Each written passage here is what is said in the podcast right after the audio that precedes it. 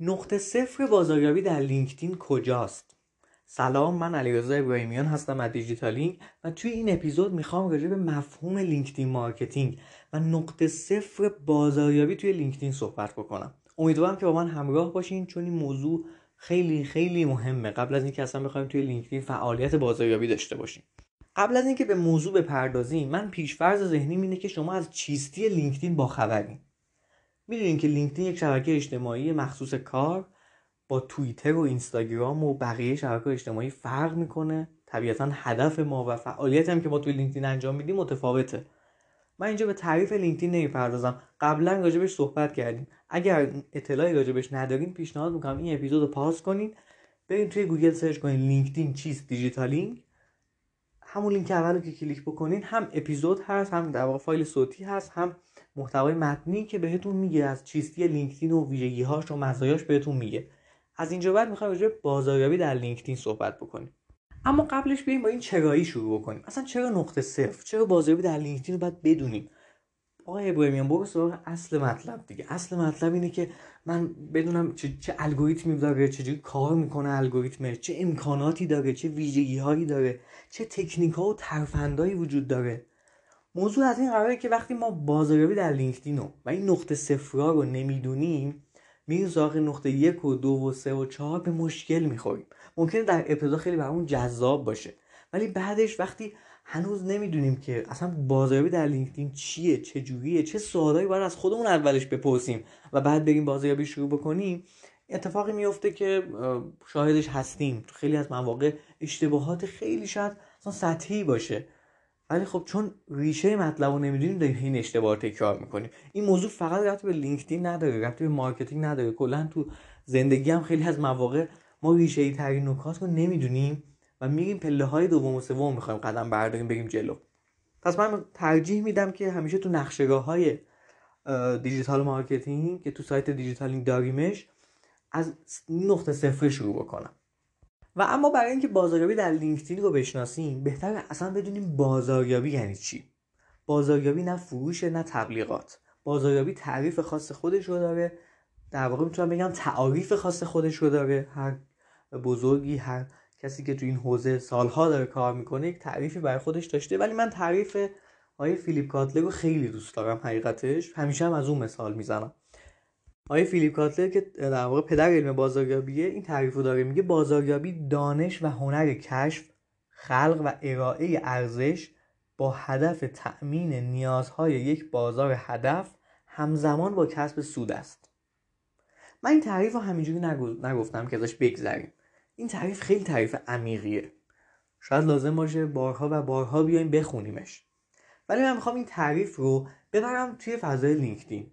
کلمه به کلمهش رو اونجا معنی بکنیم خب برای اینکه این تعریف رو ببریم توی LinkedIn لازمه که از خودمون این سوالا رو بپرسیم. از اینجا بعد من فقط یه سری سوال مطرح می‌کنم و اینو شما دیگه لازمه از خودتون بپرسین برای اینکه بازاریابی در LinkedIn رو بیشتر بشناسیم.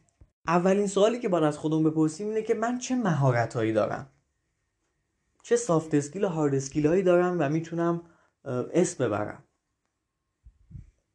سوال بعدی که مطرحه اینه که من با این مهارت هایی که از خودم می‌شناسم چه ارزشی یا چه ارزش هایی رو می‌تونم ایجاد کنم؟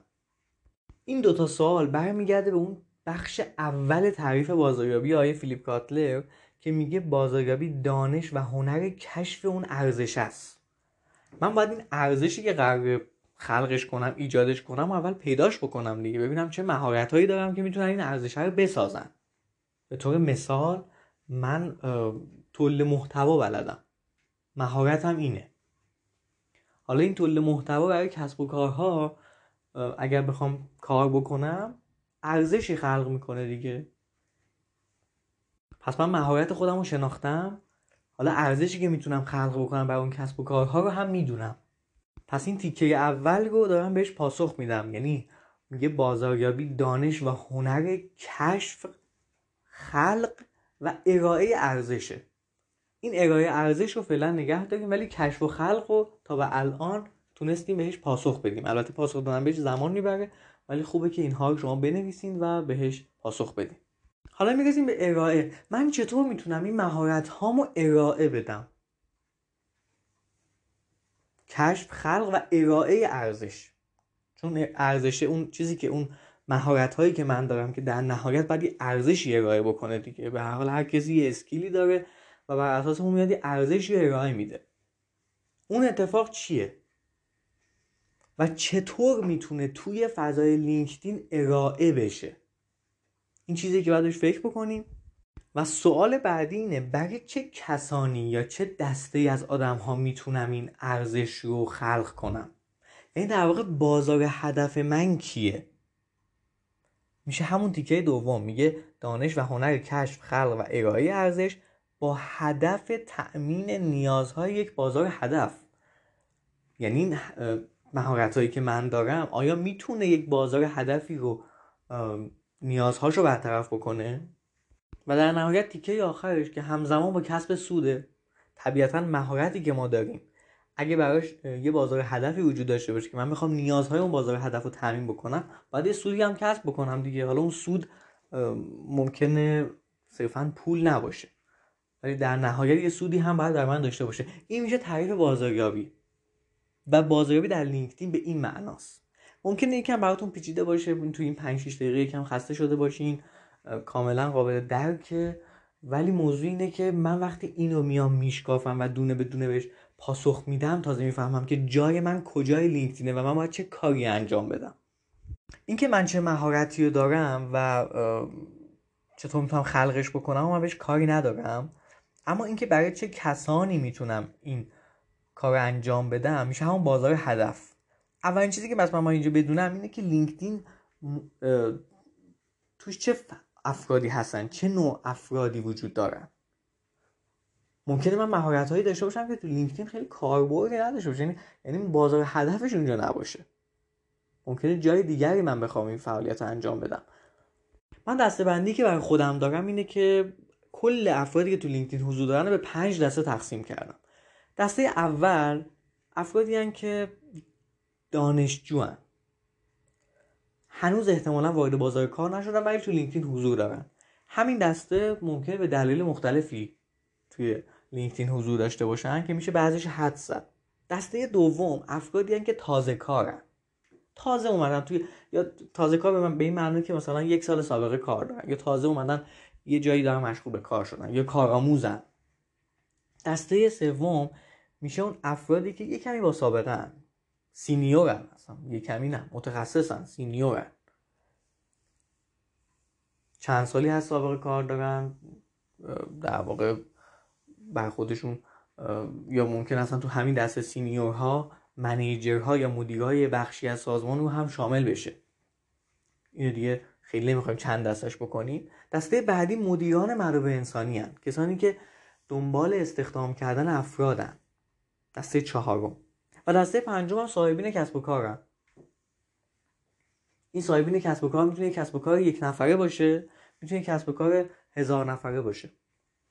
کسب و کار یه نفر یک نفر ممکنه سخنران باشه یه نفر ممکنه یه business داشته باشه که فقط خودش هست یا اینکه به هر حال یه business ی برای خودش ساخته یا حتی یه فردی که فقط می‌خواد پرسونال برندینگ کنه اصلا جایی کار نمی‌کنه ولی از طریق به هر حال برند خودش داره درآمد کسب می‌کنه یا مدیر عامل شرکت و مجموعه دیگه. من باید با توجه به اون صحبت هایی که کردیم ببینم این ارزشی که می‌خوام خلق بکنم و ارائهش بدم برای چه کدوم از این بازار هدف های منه؟ کدوم از این دسته ها رو شامل میشه؟ چند تاشون؟ همشون آیا هستن؟ قطعا اگه بخوایم به همشون نگاه بکنیم اگه بخوایم اینجوری بهش نگاه بکنیم خیلی نگاه کلیه. اما اگه بریم دسته بندی کنیم خیلی موضوع برامون شفافتر میشه. ما هر چقدر به این موضوع بشکافیم راحت تر می‌تونیم تصمیم بگیریم و بدونیم دقیقا داریم با کی صحبت می‌کنیم. پس اینجا در نهایت به یه سوال دیگه هم می‌تونیم پاسخ بدیم که چرا من می‌خوام تو لینکدین حضور داشته باشم؟ وقتی من مهارتمو بشناسم وقتی من یک کلیتی از لینکدین بدونم و بازارش رو بشناسم به این سوال می‌تونم پاسخ بدم که چرا من می‌خوام تو لینکدین حضور داشته باشم؟ چون دسته های هم یه شناخت یه شناختی ازش پیدا کردم. و اینکه در نهایت هدف من چیه؟ چیزی که ما خیلی ازش تفره میگیم یه موضوعی که شاید خیلی برای خودم سخت باشه برای خود منم خیلی همیشه سخته. اینکه هدف گذاری کنم برای اینکه بخوام تو لینکدین فعالیت بکنم. ما برای اینکه بخوایم بازاری بکنیم به هر حال باید هدف داشته باشیم دیگه. من همیشه از مدل اسمارت استفاده می‌کنم که قبلا هم راجبش صحبت کردیم. و با این هدف گذاری در واقع پیش میریم. چون ما قرار استراتژی داشته باشیم. استراتژی که خب هدفی براش تعریف نشه که خب نمی‌تونیم مثلا استراتژی داشته باشیم. مثلا به هر باید یه, یه سری راه تعریف بکنیم برای اینکه برسیم به اهدافمون. و اون اهداف هم باید مشخص و شفاف باشن. و گفتم اون پارامترهای اسمارت رو داشته باشن. حالا این شد یه تعریف کلی خیلی جمع و تو ده دقیقه از بازاریابی در لینکدین. باز هم میگم جمع و جو به خاطر اینکه واقعا میشه راجبش بیشتر صحبت کرد. از اینجا به بعد وقتی من خودم رو بیشتر شناختم کشف کردم نقاط ضعف و قوت خودم رو پیدا کردم و فهمیدم که قرار چه ارزشی خلق کنم. حالا باید برم سراغ ارائهش راه های ارائهش توی LinkedIn. آیا من باید تولید محتوا بکنم؟ آیا من باید مستقیم با آدم ها صحبت بکنم؟ آیا من باید یک company page داشته باشم؟ اینجاست که دیگه نیاز داریم به یادگیری بیشتر. اینجاست که دیگه تازه باید بریم سراغ مواردی مثل بازاریابی محتوایی در LinkedIn. مثل آداب اصلا رابطه سازی تو فضای آنلاین و کلا آداب حرفه‌ای ارتباط توی LinkedIn. اینجاست که تازه با مفهوم با امکاناتی مثل LinkedIn Premium آشنا میشیم مثلا. ببینیم اون چه امکاناتی داره. اینجاست که می‌بینیم مثلا شاید من بخوام خودم هیچ محتوایی تولید نکنم ولی یه company page داشته باشم از اون طریق محتوام تولید بشه و انتشار پیدا بکنه. این از طریق علیرضا ابراهیمیان برای مثال نباشه یک company page داشته باشه به اسم دیجیتالینگ اون بیاد محتوا رو منتشر بکنه. اینجاست که اصلا باید بفهمم company page چیه چطور ساخته میشه چه راههایی برای افزایش follower ش وجود داره. اینجاست که من با یه سری اصطلاحات LinkedIn باید آشنا بشم. اصلا باید بفهمم که چجوری باید شبکه سازی بکنم.